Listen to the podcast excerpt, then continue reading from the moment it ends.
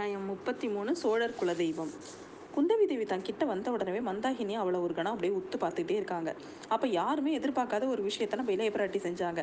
தரையில் விழுந்து நம்ம மந்தாகினியோட பாதங்களை தொட்டு சாஷ்டாங்கமாக நமஸ்காரம் பண்ணாங்க. மந்தாகினியோட கண்ணுலேருந்து அப்படியே கண்ணீர் கண்ணீர் அப்படியே பெரு கண்ணீர் பெருக்கெடுத்து போ ஓடுது. அவள் அப்படியே குனிஞ்சு க குந்தவி தேவியை தூக்கி அணைச்சிக்கிறா.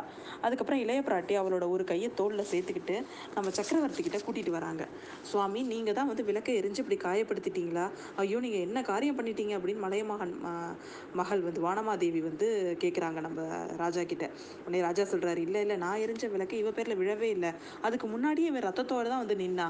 ஆனால் இந்த பாதகி என் பேரில் பழி சொன்னாலும் சுட்டுவா நீங்கள் எல்லாரும் அதை நம்பினாலும் நம்புவீங்க அப்படிங்கிறாரு அவர். தெரியும் சுவாமி.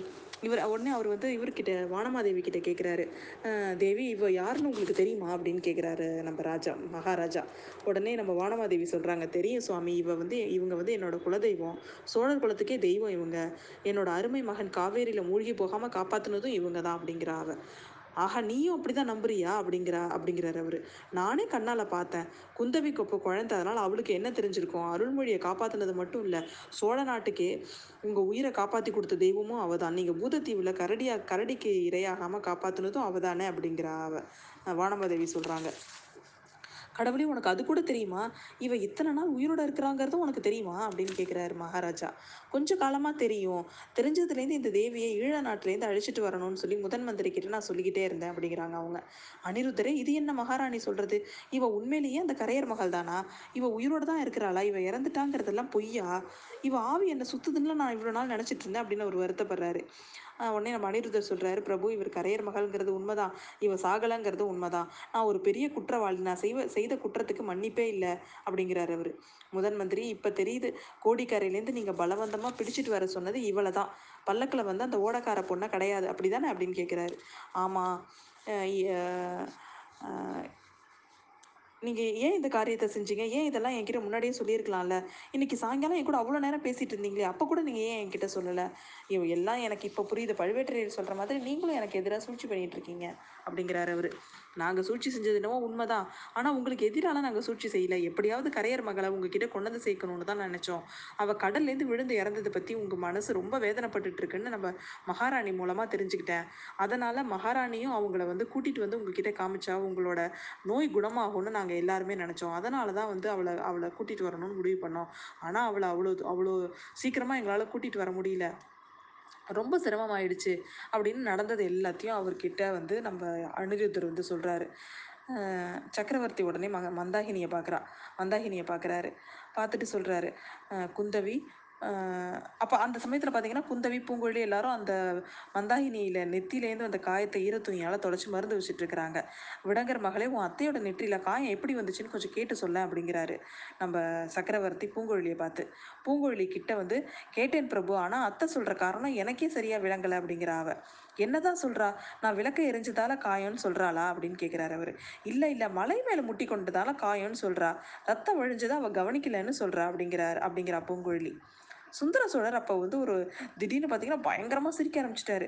இவர் என்னடா அது இவர் என்ன இப்படி சிரிக்கிறாருன்னு எல்லாரும் பார்க்குறாங்க பார்த்தீங்களா இந்த சோழவள நாட்டில் மலையில் முட்டிக்கிட்டாலாம் இதை நின்ன என்ன என்ன நம்ப சொல்கிறாளா இவ? அப்படின்னு சொல்லிட்டு சிரிக்கிறாரு அவர். உடனே இதை கேட்டுட்டு இருந்த நம்ம வானதி தேவி வந்து அவள் உடனே வந்து சொல்கிறாங்க இல்லை எனக்கு வந்து ஒரு ஒரு இது வருது எனக்கு வந்து ஒரு யோசனை வருது. இவங்க சொல்கிற அது வந்து மலை மேலே முட்டிக்கிட்டதா காயம் அப்படின்னு சொல்கிறாங்கல்ல அதை பற்றி எனக்கு ஒன்று தோணுது அப்படிங்கிற அவள் நீ என் என்னன்னு சொல்லுமா? அப்படின்னு எல்லாரும் அவளையே பார்த்துட்டு இருக்காங்க. இந்த அரண்மனை தோட்டத்தில் ஒரு சிற்ப மண்டலம் மண்டபம் இருக்குதுல்ல அதுக்குள்ளே ராவணனை தூக்கி பிடிக்கிற கைலாசம் மேலே ஒன்று இருக்குது. ஒருவேளை இவங்க அதில் முட்டிக்கிட்டு இருக்கலாம் அப்படிங்கிற அவ. இந்த மாதிரி வானதி சொன்னதும் அத்தனை பேருக்கும் ரொம்ப ஆச்சரியம். ஆமாம் ஆமாம் அப்படி தான் இருக்கும் அப்படி தான் இருக்கும்னு எல்லாரும் பேசிக்கிறாங்க. அதுக்குள்ளே குந்தவி சொல்கிறா வானதியோட நெத்தியை தொட்டு திருஷ்டி திருஷ்டி கழிச்சுக்கிட்டே சொல்கிறா அடி என் கண்ணே நீ புத்திசாலிடி எங்களுக்கெல்லாம் தோணாது உனக்கு தோணுச்சு பார்த்தியா அப்படிங்கிறா. உடனே பூங்கோழிக்கு பயங்கர கோவம் வந்துருச்சு அதை பார்த்துட்டு. தன்னோட ஊமாத்தை கிட்ட சைகையில இன்னும் ஏதோ கேட்குறா ஆமாம் சிற்ப மண்டபத்தில் உள்ள மலை தானா அது? அந்த மண்டபத்தை நான் பார்த்துருந்தா எனக்கும் அது தெரிஞ்சிருக்கும் அப்படிங்கிறா பூங்கோழி சக்கரவர்த்தி உடனே மந்தாகினியை உத்து பார்த்துக்கிட்டே சொல்கிறா ஆமாம் வழி தெரியாமல் தவிச்சு சிற்ப மண்டபத்தில் முட்டிட்டு இருந்திருக்கா. எங்கே போகிறதுன்னு வழி தெரினாலும் தெரியல கடைசியாக இங்கே வந்துட்டா அப்படிங்கிறாரு அவர். உங்ககிட்ட வரத்துக்கு தான் வழி தேடி இருக்காங்க. அதை பற்றி கொஞ்சம் கூட சந்தேகமே இல்லை. நான் கூட இவங்க கிட்ட சொல்லிட்டு இருந்தேன். உங்களை பார்க்காம கண்டிப்பாக இவங்க போக மாட்டாங்கன்னு அப்படின்னு பூங்குழலி சொல்கிறா உடனே முதன் மந்திரி சொல்கிறாரு இவ என்கிட்ட வரதா இருந்தால் முன்னாடியே வந்திருக்கலாம்ல. இருபத்தஞ்சு வருஷமாக வந்திருக்க மாட்டாளா? இத்தனை நாள் பொறுத்திருந்து வருவானே? என்னை சுற்றி ஏன் பேயா சுத்துறா அவ? அப்படின்னு சொல்லிட்டு இவர் இவர் கேட்குறாரு அதுக்கப்புறம் அவரே பதில் சொல்லிக்கிறாரு. ஒருவேளை நமக்கு இவ இது மாதிரி எத்தனையோ தடவை என்னப்பா எனக்கே தெரியாமல் வந்து பார்த்துட்டு கூட போயிருந்திருக்கலாம். அப்படின்னு அவர் அவர் நினச்சிக்கிறாரு. நான் வந்து பிசாசுன்னு நினச்சிக்கிட்டு ப ப பயந்துட்டு இருந்திருக்கேன். இருபத்தஞ்சு வருஷம் இருபத்தஞ்சு யுகம் அப்படின்னு அவராகவே பேசிக்கிறாரு. அதுக்கப்புறம் திடீர்னு வந்து அனிருத்தர் பக்கம் திரும்பி கேட்குறாரு முதன் மந்திரி நீங்கள் ஏதோ குற்றம் செஞ்சுதான் சொன்னீங்களே?